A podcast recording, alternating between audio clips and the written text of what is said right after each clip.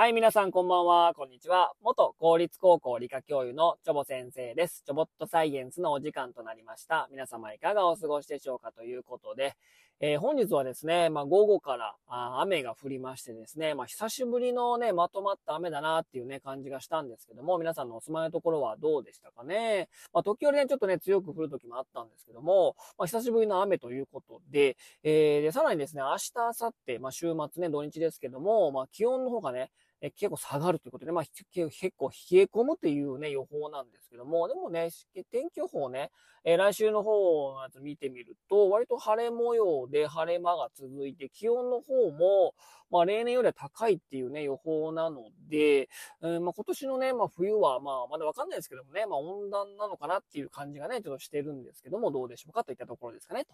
えー、いうことで、まあ、今日のね、お話はですね、植物にも血液型があるって本当なのっていうね、お話をしたいと思いますね。血液型。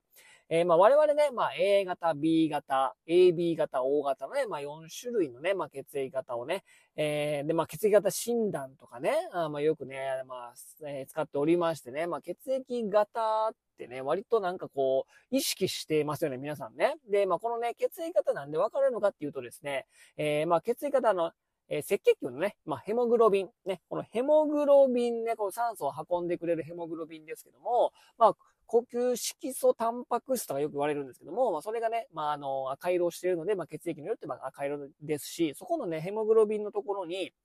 えー、糖タンパク質、糖鎖、糖の鎖って書いて、糖鎖の、ま、形によってですね、えー、まあ、この4種類にね、こう分けられるわけなんですけども、この種類で決まるんですけども、まあ、4種類っていうね、イメージがある。まあ、そのね、RH マイナスプラスとかも入れるとですね、えー、まあ、8種類、まあ、が、まあ、広く知られてるんですけども、実はね、37種類ぐらいね、実は血液型ってあるので、そう考えるとですね、たくさんの、血液型が、まあ、ブラッドタイプがね、まあ、あるんですけども、まあね、このね、まあ、ヘモグロビン、赤血球、うん、血液、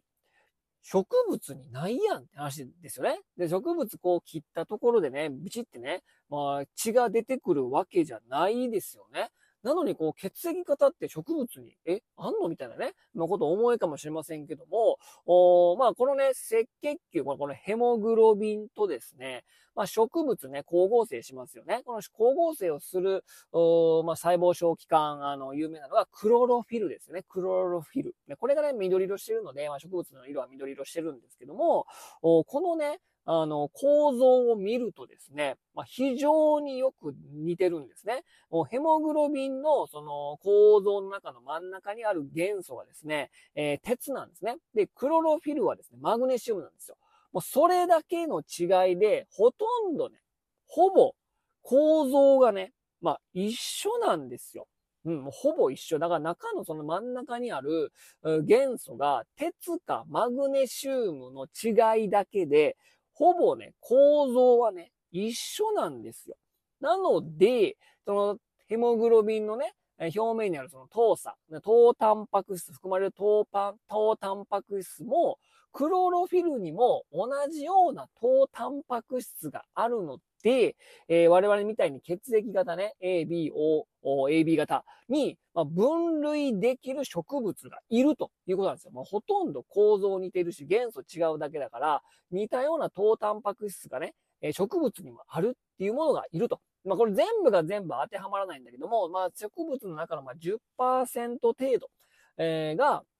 このタンパク、糖タンパク質を持っているので、えー、人間とよく似た糖タンパク質を持っているので、血液型を分類することができると。まあ、血液型って当てはめるのはどうかなと、まあ、呼び名がね、当てはめるのどうかなと思うんですけども、でね、まあ、調べてみるとですね、まあ、血液検査をすると、まあ、血液ないけどもね、えー、O 型や AB 型が多いらしいんですね。と、え我々が持っている O 型、AB 型が持っている糖タンパク質を同じように持っている植物が多いってことですね。うん。例えばですね、大根やキャベツは O 型。まあ、蕎麦はですね、AB 型という風になるそうなんですね。なので、えー、我々の血液型に当てはまるような糖タンパク質を植物も持ってるということで、だから植物に血液型があるっていうのは、まあまあ本当なんですね。ね、これ本当にね、まあ面白いなっていうことなんですけども、で、まあこのね、まあ、切ってもね、出血は、ま植物ね、しませんけどもですね、えー、まあ、動物と植物の基本的な生き方には、まあ、似たようなところが、まあ、あるんですね。なので、その、まあ、我々ね、まヘモグロビンでこう酸素を運んで、各組織にね、酸素を届けて、で、その代わりにもう二酸化炭素とかそういった不要物とかをもう、カムバックしてですね、まあ、腎臓で腰出したりとか、えー、二酸化炭素を吐いてこう排出したりするわけですけども、その循環の仕方、そのヘモグロビンとか赤血球とかと同じような働きを、実は植物もしているものがいるっていうことなんですよ。うん。で、これはですね、まあ、豆科植物ね、インゲン豆とか枝豆とか、豆科植物にはですね、ヘモグロビンに似た、えー、クロロフィルの他にですね、レグヘモヘモグロビンっていうのがあるんですよ。レグヘモグロビン。もう名前からしてね、いや、ヘモグロビンですや、みたいなね、えー、ことだと思うんですけども、レグヘモグロビンは、ヘモグロビンに似た働きをするんですね。それはですね、何かっていうとさっきも言ったように、両者ともに酸素を運ぶ役割をしてると。酸素を運ぶヘモグロビンがですね、植物、豆科植物にあるっていうことなんですね。で、えー、このレグヘモグロビンね、どういった時に酸素を運ぶかってことなんですけど、これ豆科植物でよくね、生物の教科書によく出てくるんですが、えー、根粒と呼ばれるね、コブがですね、えー、たくさん根っこにあります。なので、あのー、白爪草とかね、まあ、クローバーとか抜くとですね、まあ、身近な豆か植物ね、なんかね、あのー、根っこがですね、ポコポコポコポコなコブがあるんですよ。なんかこれなんか病気なんかなみたいなね、このイボイボなんないのって感じがするかもしれませんけど、これがね、根粒と呼ばれるね、根粒菌って呼ばれるですね、バクテリアなんですね。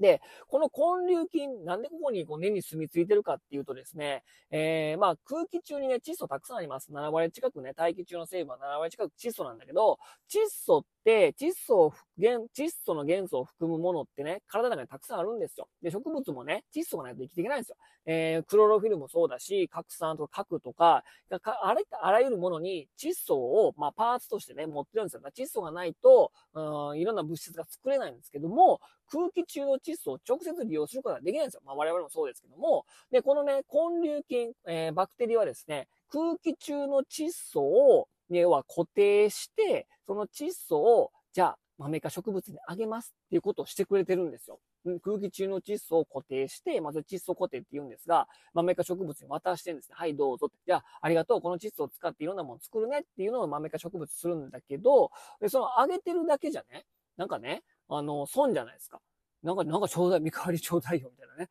いやいや、実をあげてんのから、みたいな、ことじゃないですか。で、で、で、豆科植物はですね、住処を根粒菌に与えて、栄養分も根粒菌に与えてるんですね。要は、ウィンウィンの関係なんですよ。窒素をあげるから、まあ、住処と栄養分提供するから、じゃあ窒素ちょうだいね、みたいな感じで、こうやりとりしてるわけなんですね。もうそれウィンウィンの関係なんですよ。なので、そういった、えー、強制の仕方をですね、まあ、強制ともに来てるんだけど、お互いにとって利益があるので、まあ、相理強制っていうんですね。これ生物学的用語で相理強制なんですよ。お互いにね、ウィンウィンの関係でと。で、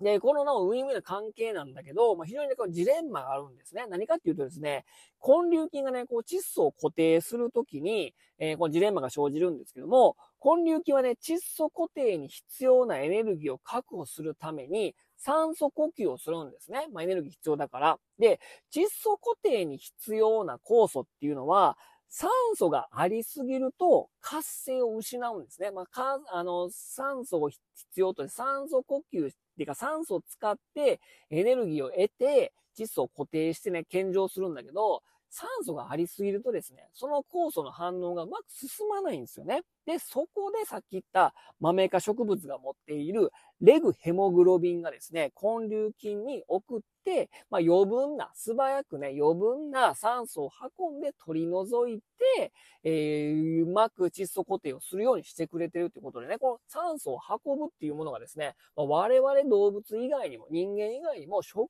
物にも実はヘモグロビンがあって、まあ、そういった酸素をね、えー、運んでくれる役割もしていると。まあ、いうことなんでございますね。ということでね、まあ、植物にも血液型はあるしね、クロロフィルとヘモグロビンはほぼね、えー、ほとんど構造が一緒だから、と、我々が持っている糖タンパク質で血液型を分類してるんだけど、まあ、それに当てはまる植物がね、全体の10%ぐらいいるので、植物にも血液型があるし、ヘモグロビン持ってるやつもいるし、酸素を運ぶ働きもまあ一緒ですからね。まあね、まあもともとはね、全部共通の祖先だから、まあ人類みんな兄弟じゃないですけども、植物も動物ももともとは共通の祖先なので、まあそういったところがね、えー、まあ進化のね、過程もね、まあ面白いからと、そうやって考えていくとね、まあ全部一緒ですからね、まあバクテリアから誕生しておりますからということで、えー、まあ植物に血液型あるってことは本当ですし、植物の中にもヘモグロビンがあって我々と同じような働きをしているよという生き物もいるよというお話でございましたということで、今日はこの辺にしたいと思います。それでは皆様さよなら。バイバイ。